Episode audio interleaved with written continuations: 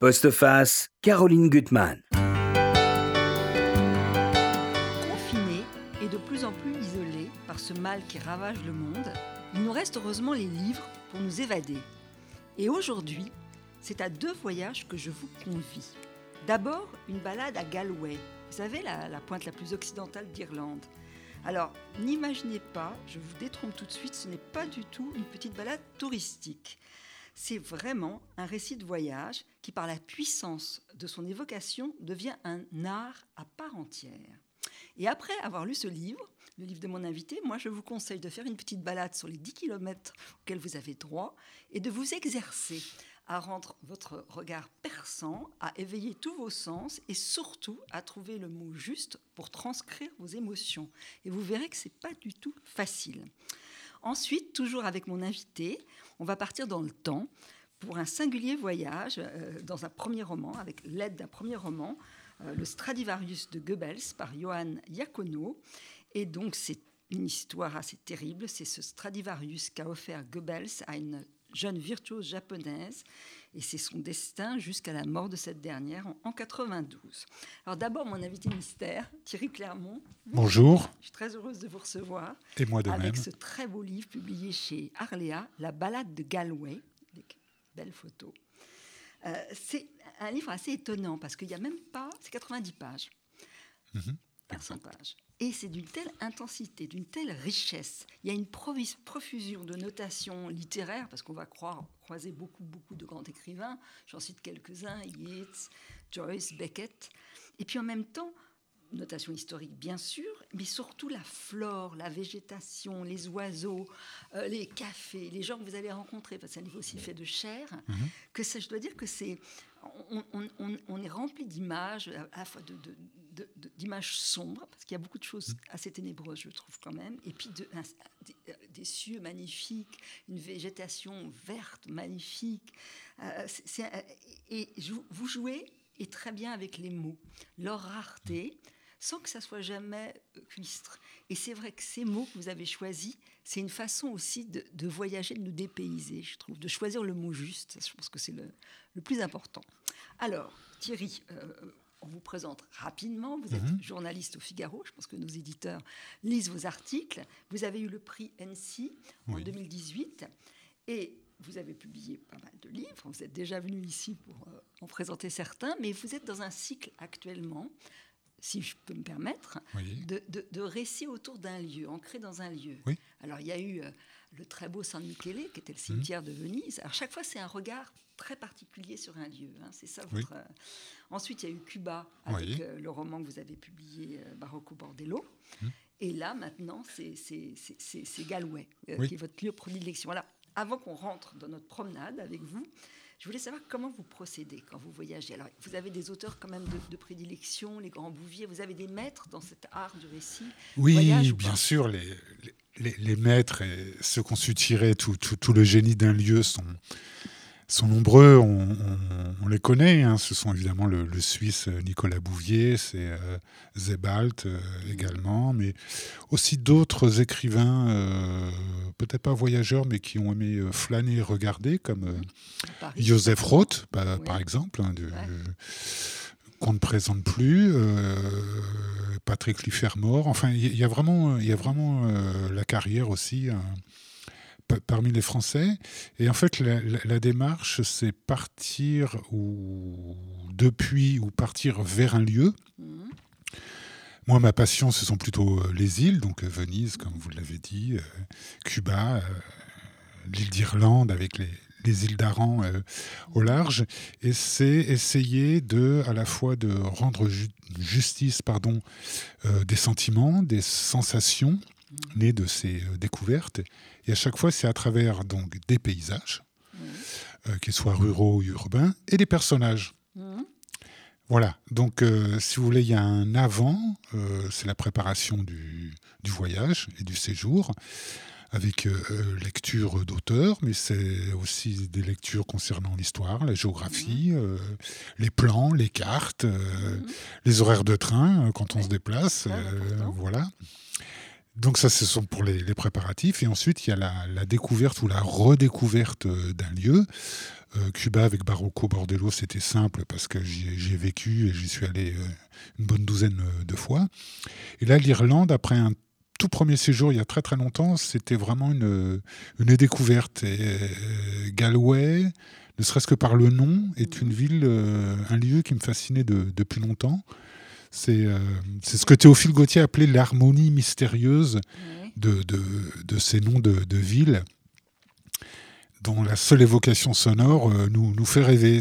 Bah, moi, c'était Galway, pour d'autres, c'est euh, Novosibirsk ou Silsmaria ou, ou les îles, ou les îles Lofoten. ce qui est amusant, c'est que votre premier voyage, vous êtes avec vos parents, vous avez 9 ans, et vous n'en avez aucun souvenir, sauf d'une traversée épouvantable. Exactement. Et une phrase de votre mère que je trouve intéressante, elle vous dit que c'est pour elle un bout de monde hostile. Et je pense que ça doit pouvoir être un bout de monde hostile quand on ne l'apprivoise pas ou quand on n'y va pas. Euh, oui, parce que c'est un lieu euh, plutôt euh, rude, brut, c'est-à-dire qu'on est face aux éléments ou sous les éléments, c'est-à-dire un, ciel, un ciel immense, la mer qui n'est pas toujours familière et qui peut être hostile. Mhm. Euh, les pierres qui sont là, euh, voilà, entassées de, depuis des siècles, ces champs et ces prés d'une verdure scintillante absolument incroyable. Et voilà, quand on est face à ça, on a envie de, bah, de rendre justice par les mots sur cet er, émerveillement. C'est que vous avez quand même inséré des photos. Oui. Euh, et que je trouve très belles et qui rendent vraiment l'atmosphère du lieu. alors, vous allez arriver donc de Dublin par train à, à Galway. Et je voudrais tout de suite qu'on rentre dans votre écriture et dans l'atmosphère. Euh, le Corrib se jette un peu plus loin dans la mer, plein sud, mêlant ses eaux à l'Atlantique. Par-delà le port, les quais, les entrepôts colorés. Une mer qui n'est qu'un prélude de mer, une baie peu profonde, presque une lagune tournée vers l'Amérique. Ici, la pierre absorbe la lumière, jamais vive, quelle que soit l'heure du jour, sans la rejeter, mais elle ne lui répond pas, l'ignorant. Elle la presse ou la broie, pierre de terre et non pas pierre minérale, à force de gris et de brun, tout à l'opposé des pierres de Venise et de leur jeu permanent, fascinant avec le rythme de l'eau et la palette du ciel. Nous sommes à Galway, l'une des pointes les plus occidentales de l'Irlande. Il y a ce texte qui m'a vraiment beaucoup, beaucoup frappé, cette idée de la pierre, qui est pierre de terre et non pas pierre euh, minérale, ça je trouve ça très beau. Vous citez un, peu plus loin dans, le texte euh, une phrase de Beckett qui dit, euh, qui est passée à Galway en 32, Magnifique petite ville magique et grise, pleine de pierres délicates. pourquoi la pierre? Qu'est-ce qui vous a frappé dans bah, la, pierre de Galway La pierre est, omniprésente et ce qui est intéressant à, Galway et, dans la région, d'ailleurs, quand on va un petit peu plus au sud, donc juste sous le, sous le Connemara, c'est que cette pierre est travaillée. Elle est travaillée notamment sous forme de, de murets, formés justement de, ces vieilles pierres euh, qui sont simplement euh, entassées et non pas euh, maçonnées, je ne trouve pas d'autres mots, et qui quadrillent le, paysage, qui sont omniprésentes. Donc ça forme des, des parcelles, des espèces de taches de carrés bruns avec du verre à l'intérieur, avec des arbres au-dessus, arbres fruitiers ou, ou autres. Et ça a quelque chose de, de fascinant parce que c'est comme dans une, euh, c'est comme pour une composition musicale en fait. C'est comme si ça rythmait euh, le paysage. C'est étonnant. Hmm. C'est très très. Ce sont des, des murets très très très euh, bas, hein, je sais pas, 50, 60 cm maximum, mais qui sont là, qui sont donc immobiles évidemment, immuable et qui semble témoigner de, de quelque chose. c'est très étonnant. Qui, qui, nous appelle, qui nous parle presque. Oui. Alors, on va aller avec vous s'avancer près de la collégiale de Saint-Nicolas. Saint-Nicolas, c'est le patron des marins, des Bien sûr. Et c'est un lieu un peu étrange, vraiment. Vous dites d'ailleurs que ça sent la poussière, la, la graisse rance et la solitude. Et, c'est terrible parce que c'est là où le maire, euh, alors je ne sais plus à quelle date exacte, a tué, a, pendu son fils. C'est épouvantable. Oui, oui. Euh, D'ailleurs, la, oui, la, fenêtre euh, existe toujours. Elle est, elle est surmontée d'une tête de mort euh, encadrée de, de, deux tibias, même si une partie de la, la façade est, a disparu. Oui, ça fait partie des, légendes noires de, de l'Irlande et, et, de Galway. Et dans, cette église, c'est passé plein plein de choses parce que. Beaucoup plus belles quand même. Oui, ah notamment venant de, Christophe Colomb, qui, avant de partir à la découverte de ce qui sera l'Amérique, euh, faisait cap sur euh, les îles du Nord, hein, l'Islande notamment, et a fait une halte à Galway, qui était un grand port de commerce à l'époque. Et, il a fait une halte pour se recueillir, pour prier dans cette église euh, Saint-Nicolas. C'est étonnant. Et puis alors, il y a un personnage assez extraordinaire, c'est Madame Joyce. C'est Madame Joyce, ah. Nora Bernekel, donc qui, elle, était de, de Galway, Joyce était de, de, Dublin. Elle y est née, elle y a grandi. Et la, la, petite maison où, elle a grandi est, toujours, euh, est toujours là, à côté de, de Saint-Nicolas. C'est une petite maison à, deux niveaux, donc euh, rez-de-chaussée et un, étage, qui a été aménagée en musée. Par deux sœurs, deux sœurs irlandaises, les, sœurs Gallagher. Euh, je ne garantis pas la, la, prononciation. Et en fait, ce petit musée ouvre à peu près quand, il, quand elles le veulent bien. de mémoire, les visites sont limitées à trois ou quatre personnes, tant le lieu est, exigu. Et c'est absolument charmant. Alors, ce qu'il y a de très beau, parce que votre livre, bien sûr, il est, il est, nourri de, textes littéraires. Euh, vous citez Joyce, qui est aller deux fois justement dans le lieu de sa, euh, visiter le lieu de sa euh, bien-aimée. il y a une lettre, je vais pas toute la, lire en entier, mais elle est tellement belle. Euh, ma chère petite Nora fugitive, je t'écris cette lettre installée devant la table de la cuisine dans la maison de ta mère. J'ai passé toute la journée ici à parler avec elle et je vois bien qu'elle est la mère de ma chérie et je l'aime beaucoup. On, voit la mère qui va chanter. Comme la vie est étrange, n'est-ce pas mon cher amour? Imagine donc ma présence ici. Je suis allée voir la maison de Saint-Augustine Street où tu as vécu avec ta grand-mère et demain matin, j'irai la visiter en donnant pour prétexte que je pourrais l'acheter dans le seul but de voir la pièce où tu as dormi. Je leur ai demandé des photos de toi quand tu étais petite, mais ils n'en ont pas. C'est délicieux cette lettre. C'est un Joyce très amoureux. Ah, c'est un Joyce terriblement amoureux. Très très amoureux. Alors à côté De, de, de, cette église, enfin une collégiale, disons, euh, mmh. très sombre quand même, vous décrivez un lieu de lumière, c'est ce marché. Oui, alors ça, je trouve que votre description, là encore, c'est la langue qui, prime. Vous dites que c'est un des plus vieux marchés d'Europe. oui, hein exactement. Oui, ça remonte au Moyen Âge. Oui. Et, c'est un lieu de liberté. Alors c'est vous qui allez lire, parce qu'il n'y a pas, toujours moi. Euh, voilà, vous allez lire, c'est la page 27. Il faudrait que vous lisiez les, les, mets qui sont succulents jusqu'au poisson. Vous, vous me lisez tout. Voilà des dizaines et des dizaines de générations que le, marché, que le marché à ciel ouvert se tient autour de Saint-Nicolas chaque samedi depuis le XVIIe siècle, selon certains historiens, entre Lombard Street et Church Lane, un des plus anciens d'Europe avec celui de Bratislava. J'y verrai aujourd'hui des fraises du comté de Wexford, du miel du mmh. Buren, toutes sortes de confitures artisanales élaborées à Killimore par la maison Kobe, et même des spécialités indiennes telles que le kitchari ou le pain chapati.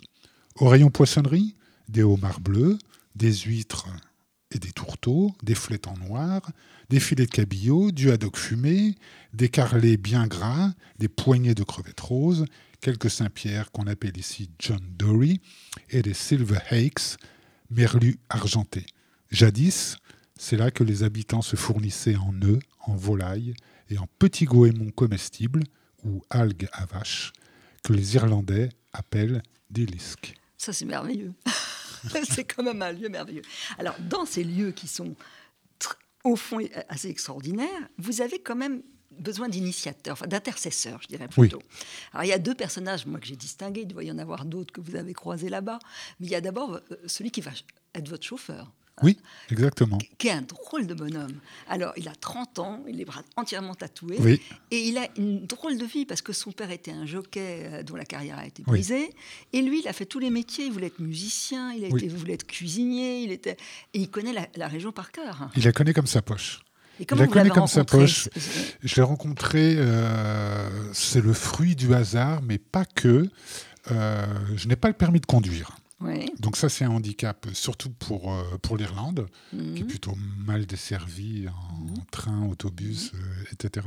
Donc je me suis adressé à la, ré- la réception de l'hôtel Ouais. en leur disant, bah voilà, je cherche un, un taxi, un chauffeur, euh, si vous voulez, pour me balader dans la région. Dis, ben voilà, j'ai j'ai regardé mon plan, j'aimerais me rendre à tel endroit, tel endroit, tel endroit. Est-ce que vous connaissez des gens? Donc elle m'a donné une liste de 3-4 chauffeurs possibles avec les tarifs horaires, les forfaits évidemment. Et puis euh, je dis quel est le plus jeune? Je ne sais pas pourquoi je lui ai posé cette Ouais. question. Elle m'a dit bah, euh, bah voilà, on a un monsieur, monsieur Intel euh, qui a une trentaine d'années. euh, Bon. Appelez-le de, de notre part. Et, et voilà. Et le lendemain matin, c'était parti. Et là, vraiment, vous formez une équipe. Alors, vous évoquez aussi, Oui. parce que là encore, les initiateurs, les intercesseurs, il y a une, une jolie blonde, Oui. Kyline, c'est ça? Euh, qui euh, est dans un ca- le Café Express, je ne sais pas très bien où c'est, et surtout, elle a très jolie déjà, mais surtout, elle, elle connaît très très bien les oiseaux. Oui. Et elle vous fait une liste de tous les oiseaux à observer. C'est une passionnée d'oiseaux. C'est une jeune femme. Euh, bah voilà, pour sur un petit peu d'argent de, poche, qui, qui est serveuse dans, dans ce café qui donne sur euh, la, la grande place qui s'appelle Higher Square. Euh, c'est un des cafés qui ouvre euh, avant les autres. hein. On peut prendre son café à 7 h du matin. Alors c'est très très irlandais. C'est-à-dire qu'on s'installe en terrasse. Moi j'y étais en juin euh, de- 2019. Les terrasses dès 7 h du matin, parce que ces gens-là se, se lèvent tôt, sont, sont prises d'assaut, on va dire. Et donc moi je voyage seul en général. Donc j'étais seul. Et à plusieurs reprises, rêver, une personne m'a dit bonjour, évidemment, euh, en anglais, et s'est installé face à moi pour prendre son, son café. C'est sympa, c'est bien. très, très sympathique. Oui, vraiment. Alors, on va continuer notre voyage avec vous dans un lieu, alors là, qui vous a presque tétanisé. Enfin, vous le racontez très très Oui. bien. Ça doit être d'ailleurs magnifique, ce Cool Park, où Oui. il y a, avec ces sept, sept forêts, c'est ça Oui, c'est- ça. euh, vous un- dites que c'est une cathédrale de verdure, Oui. que vous faites une description extraordinaire avec des, des- des- des arbres immenses. Ça doit être très impressionnant. C'est très, très impressionnant parce que moi, moi je voulais euh, m'y rendre à, à Cool Park. euh, parce que c'était un, un des lieux préférés du poète, euh, du Yeats. poète Yeats. Mhm. Il a d'ailleurs consacré un recueil de, de poèmes à ce, à ce cool parc, qui en fait Mhm. n'est pas du tout un parc. C'est une immense forêt de Mhm. plusieurs dizaines d'hectares, évidemment, extrêmement dense. Et, et moi, j'y suis allé, j'avais demandé donc euh, au chauffeur de, de m'y conduire tôt le matin. Donc on était Mhm. parti à, 7 heures du matin sous une bruine euh, bien irlandaise Ouais. c'est-à-dire de- de- plutôt désagréable et Ouais. dont on attend la fin, évidemment. Euh, au bout de trois quarts d'heure de route, donc le, le ciel s'est éclairci. Donc c'était euh, les sentiers étaient humides, ça, ça sentait bon. Il y avait il y avait personne. Euh, le chauffeur m'attendait dans, dans la voiture. Moi, je lui avais dit euh, bêtement, bah, je suis de retour dans une demi-heure. Au bout d'une demi-heure de marche, j'étais évidemment toujours pas arrivé au bout de ce cool parc. Et là, bah, c'est euh, bah, c'est une faune, c'est les oiseaux, c'est Ah, les des essences d'arbres, des, des odeurs incroyables. Incroyable. Et on débouche sur ce fameux lac, lac Ouais. du Cool Park, avec quelques signes, euh, des, des grosses pierres, euh, de la pierraille très très sombre. Ouais. C'est un peu un, un décor. Moi, ça m'a fait penser à l'opéra euh, de Debussy, Péléas et Mélisande. Mhm. C'est quelque chose de très inquiétant, de, surgir. ouais. de médiéval, euh, où il peut se passer plein de choses. Assez silencieux, en fait, parce que Mhm. vraiment, les, les- les oiseaux n'avaient pas le cœur à chanter euh, à ce moment-là. Ouais. Et euh, c'est fantasmatique. Enfin, c'est plein de. Oui. Alors en même temps, il y a des choses joyeuses. C'est là où est-ce que c'est là où Yates allait pêcher? Oui, oui, oui. Avec, Euh, euh, avec des avec- amis écrivains, ils prenaient la barque. Voilà. Voilà, c'est étonnant ça. Donc Voilà. c'était un lieu finalement drôle aussi. Oui, c'est un- c'était un, sous le soleil, être un beau lieu de, Ouais. de villégiature, euh, évidemment. Moi, je l'ai découvert donc tôt le matin, c'était déserté pour être Mhm. un, un petit peu, un petit peu tranquille et me laisser, un- oui, être imprégné par, euh, par le lieu et son, et son enchantement. Ouais. Alors il y a un endroit. Alors ça c'est aussi c'est dans les histoires parce que tout s'enchevêtre cette espèce de tour qui est quand même belle. Ah oui, Elle, elle est très superbe. belle. Et là c'est par c'est Lady Gregory, je me trompe, Oui, qui est une oui, amie de. Yates et elle va euh, lui faire avoir une bonne affaire, puisqu'il va pouvoir acheter cette tour, mais pour sa femme. Oui, c'est une. Euh, Yeats euh, cherchait un, lieu de, de retraite. Elle est très sévère, cette tour. Et euh, sa mécène, Lady Gregory, donc, qui a participé au renouveau du théâtre irlandais mhm. avec, avec lui au, début du XXe siècle, qui, vivait dans la région, lui dit bah, écoute, il y a, y a, une tour du Moyen-Âge, une tour carrée, un peu un peu austère, euh, voire euh, militaire. Hein, c'est, mhm. euh, voilà, elle est inoccupée, donc il l'a acheté pour une, poignée de, quelques, de quelques livres. Il est resté de, longues années et a beaucoup écrit là-bas, mais c'est vrai que l'endroit est complètement isolé. En bordure d'une petite rivière, il y, a, il y a les restes encore d'un, d'un moulin et il y, y, a un poème hein, euh, qu'on peut lire encore. Oui, oui, bien sûr. Moi, le poème William Yeats, avec les planches d'un vieux moulin et les ardoises vert d'eau et de la ferronnerie de la Georges de Gorte, j'ai restauré cette tour pour ma femme Georges. Et puissent ces signes témoigner jusqu'à nouveau, tout ne sera que ruine. Oui. C'est magnifique. C'est superbe. Ah, c'est magnifique. Le lieu est vraiment impressionnant. On, on, peut le visiter. Moi, quand j'y suis allé, c'est c'était fermé aux, visiteurs, mais le lieu est. Euh, enfin, on a l'impression d'être dans un livre romantique du, du 19e siècle, quoi, du ah ouais, C'est des lieux que j'adore. C'est d'une austérité, mais incroyable. Et au milieu de tout ça, évidemment, mhm de la verdure, de la luxuriance. Euh, c'est ça. Il y, a, une alternance de ténèbres et de, beauté, de calme. De... C'est très très impressionnant. C'est très étrange ça, ce que vous montrez euh, sans arrêt. Je voudrais montrer cette photo parce qu'elle est très belle. Attendez, il y a une photo où on voit justement ce que vous disiez, les murets et les. Oui, ben voilà, c'est ça, ah, exactement. c'est très là aussi, parce qu'on a l'impression qu'il y a des, vestiges d'un monde ancien. Oui. Avec une nature qui a, qui a, pris la place partout. Oui. Oui, qui est omniprésente. Qui est euh, omniprésente. Alors, on va écouter un peu d'une musique que je ne connaissais pas, parce que c'est vrai que je suis plus Rory Gallagher, mais vous, allez nous dire qui ils sont. Vous les écoutiez, c'est les Oui, ce sont les, les, Pogs, c'est un, groupe irlandais euh, créé à la fin des années 70, euh, début des, années 80, qui a, eu, qui a eu beaucoup de succès, y compris en France, parce qu'ils ont donné de, de nombreux concerts. Euh, donc animé par le, le, chanteur euh, excentrique et alcoolique Shane, Shane McGowan. Et leur particularité, c'était une espèce de, de, mariage entre la musique punk qu'on jouait à, l'époque et le folklore irlandais, dans ce qu'il a de meilleur. Donc c'était des, des, chansons rapides, très rythmées, qui parlaient évidemment de, de soulerie, de promenade, d'amour euh, déçu, avec, euh, bah avec violon, avec flûte, euh, mhm. banjo, etc. On va en écouter quelques notes, parce qu'on a encore beaucoup de choses à, à, à, raconter dans votre livre et dans celui de notre auteur de premier roman. Mais on écoute quelques, quelques notes.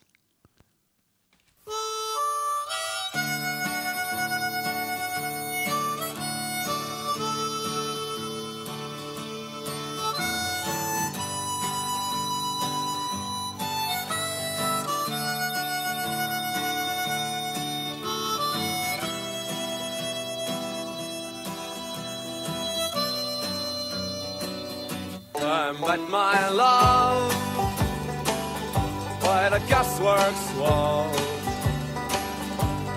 Dream the dream by the old canal. I kiss my girl by the factory wall. Dirty old town,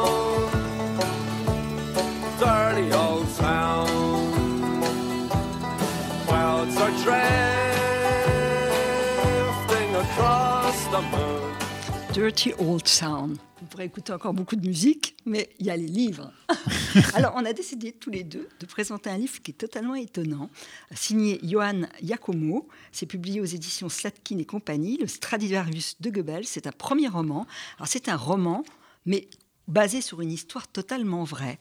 Alors, vous avez certainement tous entendu euh, cette association qu'a créée euh, Pascal Bernheim sur le thème musique et spoliation. Parce que on, connaît les tableaux euh, spoliés pendant la Seconde Guerre mondiale, les meubles, les, maisons, les appartements. Beaucoup plus difficile d'identifier des, instruments de musique qui ont été volés. et là, c'est une histoire quand même terrible, puisque en 1943, euh, Goebbels va offrir un Stradivarius à une jeune prodige japonaise euh, qui s'appelle Nejiko Swa. Euh, et donc, c'est une façon de cimenter l'alliance entre le Japon et l'Allemagne. Euh, elle va l'accepter. et donc, dans le roman, il y a une enquête qui va être menée par un, trompettiste de jazz qui va enquêter sur l'origine du violon. ce qui va se passer, c'est que ça a été une grande, grande musicienne. Hein. Elle, a joué, avec Furtwängler, elle a été formée par Boris Komensky, et elle va vouloir à tout prix venir à Paris.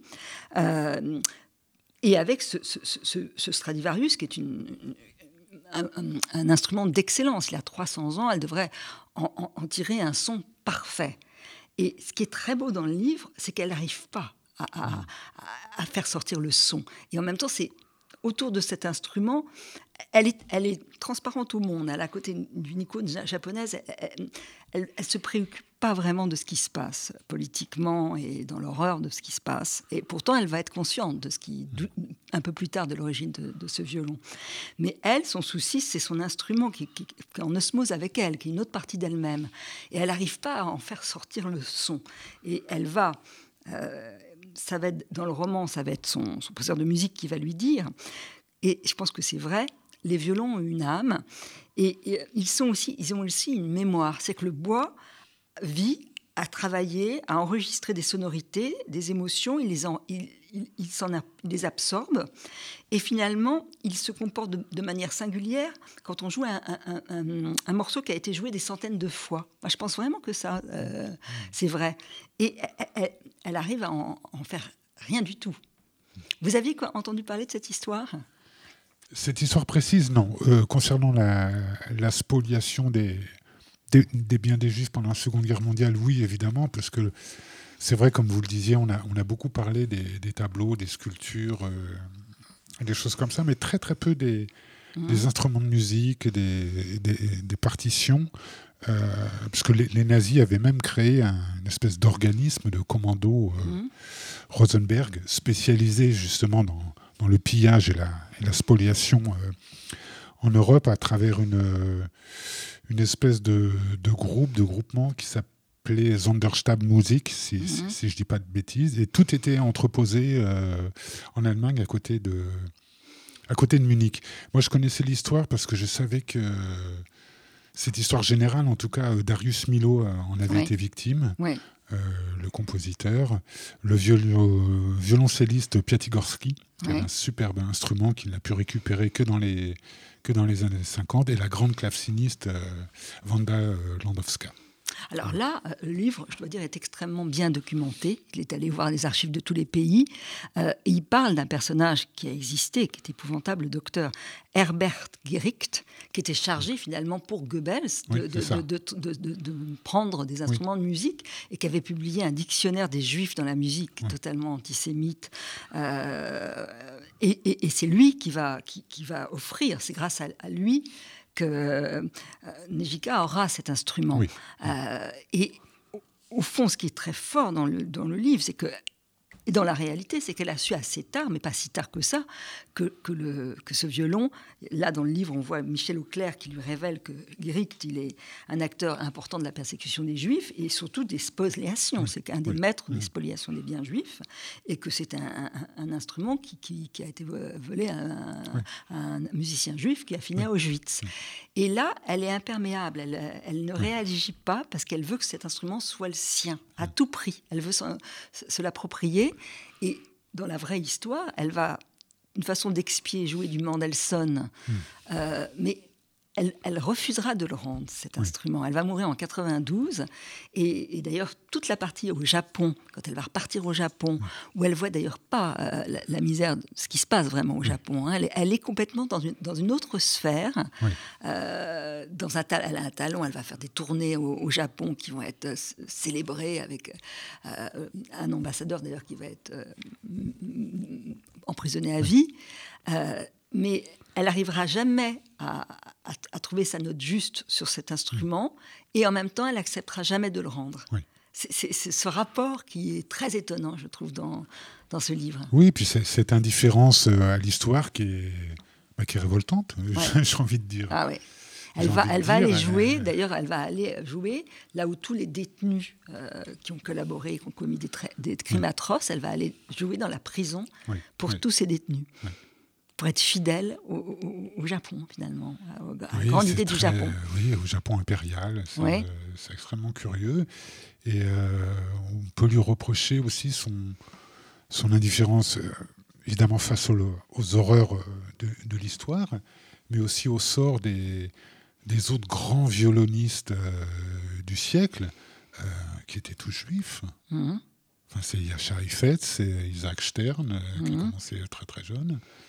Ces gens-là n'existent pas, en fait. C'est assez, assez Ouais. curieux. Mais oui, elle est dans ce son sont monde. les grands maîtres euh, depuis les années 20. euh, Alors, c'est un livre, ça, je- d'ailleurs, intéressant parce que donc cette maison Statkin et compagnie qui a été rééditée, dé- déjà réimprimée six fois et qui est en, en course pour le prix des maisons de la presse. Donc c'est un livre qui voilà qui trouve son essor Oui, euh, parce que c'est une histoire très singulière et c'est vrai que c'est basé, même si c'est un roman, sur une très très forte documentation. Oui. On apprend beaucoup de choses euh, Bien sur sûr, la, la musique et les nazismes et surtout Oui. sur le Japon, Oui. je trouve. Alors on revient aux îles d'Aran, euh, quand même plus agréable. hein. C'est bien de quitter Goebbels parce que ça.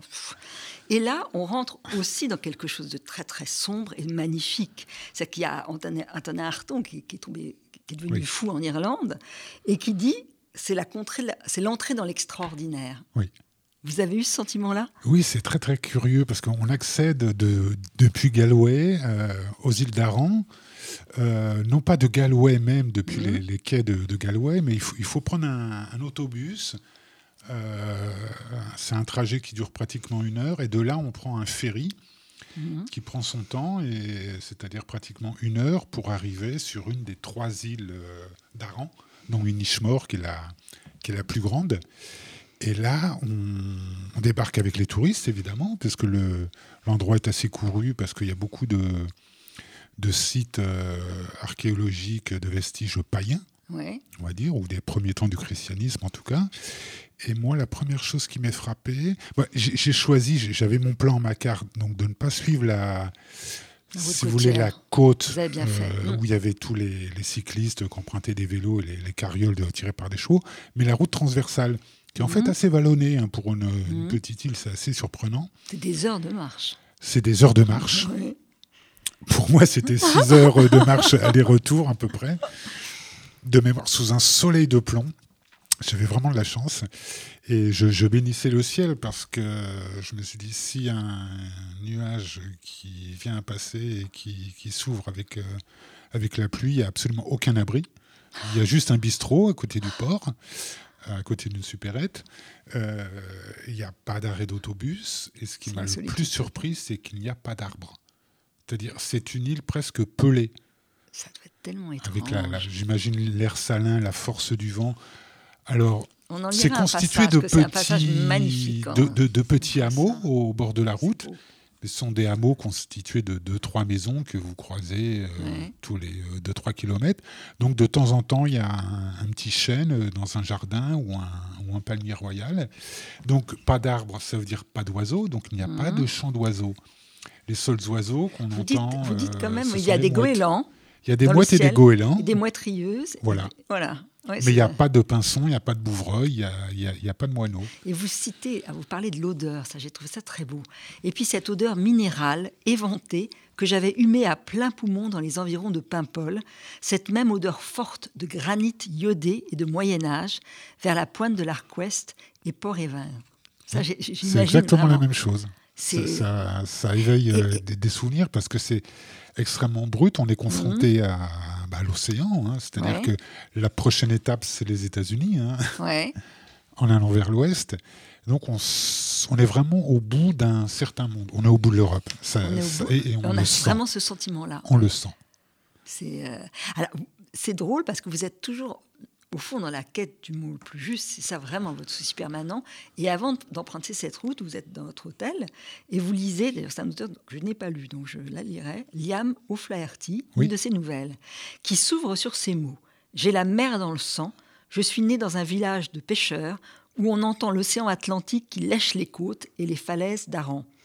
Et là, vous dites, après avoir lu cette phrase, je n'aurai jamais assez de mots, mes yeux se sont brouillés, les mots des autres en ce temps qui nous pétrit. Oui. C'est l'angoisse de manquer de mots. Oui, bien Ça sûr. vous pour, étreint euh, sans arrêt? Oui, pour bien dire les choses. Pour bien dire les choses, euh, leur donner un, un écho, une caisse de résonance pour, euh, pour le lecteur. Tout simplement pour soi d'abord en tant que oui en tant, en tant qu'écrivain, c'est-à-dire bah, voilà ce mot, cette association de mots correspond Mhm. vraiment à ce que je vois ou ce que j'ai ressenti, ce dont je me souviens, etc. Et donc il faut le comme un peintre, un transmettre au lecteur qui n'est pas sur place Non. évidemment, et qui ressentira les choses de toute façon de, de manière euh, différente. Donc c'est- un peu comme en musique, si vous voulez. Il faut, Mhm. faut trouver le, La on a le parfaite. diapason, voilà, Ouais. on sait que c'est un la, et puis bah, à côté on fait un ré ou un fa mineur, et Ouais. puis, mais on Mais je suit pense que c'est aussi diapason. Que tous les sens soient, soient éveillés. C'est ça, dans votre livre, c'est important. C'est quand il y a les odeurs, on sent les odeurs, on voit, on entend. C'est très important parce qu'on souvent, dans un récit de voyage, on, on se borne à décrire les yeux. Ah non, mais il faut plus que ça. il faut beaucoup je plus pense. que ça. Il faut plus que ça. Euh, L'intérêt du voyage, c'est d'être en éveil permanent. Mhm. C'est-à-dire avoir des grandes antennes, les, les yeux grands ouverts, euh, les oreilles écartées, on, on va dire, justement pour saisir Mm. euh, même des choses complètement éphémères ou, ou passagères, mais qui donnent euh, bah, ce qu'on appelle le génie du lieu. C'est-à-dire, ce lieu, c'est cette odeur. Un détail révélateur. C'est c'est ça. c'est le rire d'un d'un- d'un- d'un passant ou c'est un, Mm. le, le- le mot d'un- d'une petite fille qui, qui- qui joue à côté. Et essayer de, oui, de rendre ça par, euh, par les mots, parce qu'il n'y a pas la musique. La, la- la musique, c'est simple, hein, c'est Mhm. c'est beaucoup plus facile. Et donc, le faire partager, Mhm. le donner en Là, partage. vous avez réussi, euh, Thierry Voilà. Clermont. Il faut lire votre livre avant d'aller à Galway. La balade de Galway, chez Arléa, c'est vraiment un très beau livre, un très beau livre d'écrivain. Et puis, re- regardez et lire aussi le, livre, le premier roman de Johann Iacono, Le Stradivarius de Goebbels. C'est chez Slatkin et compagnie. Merci. Merci.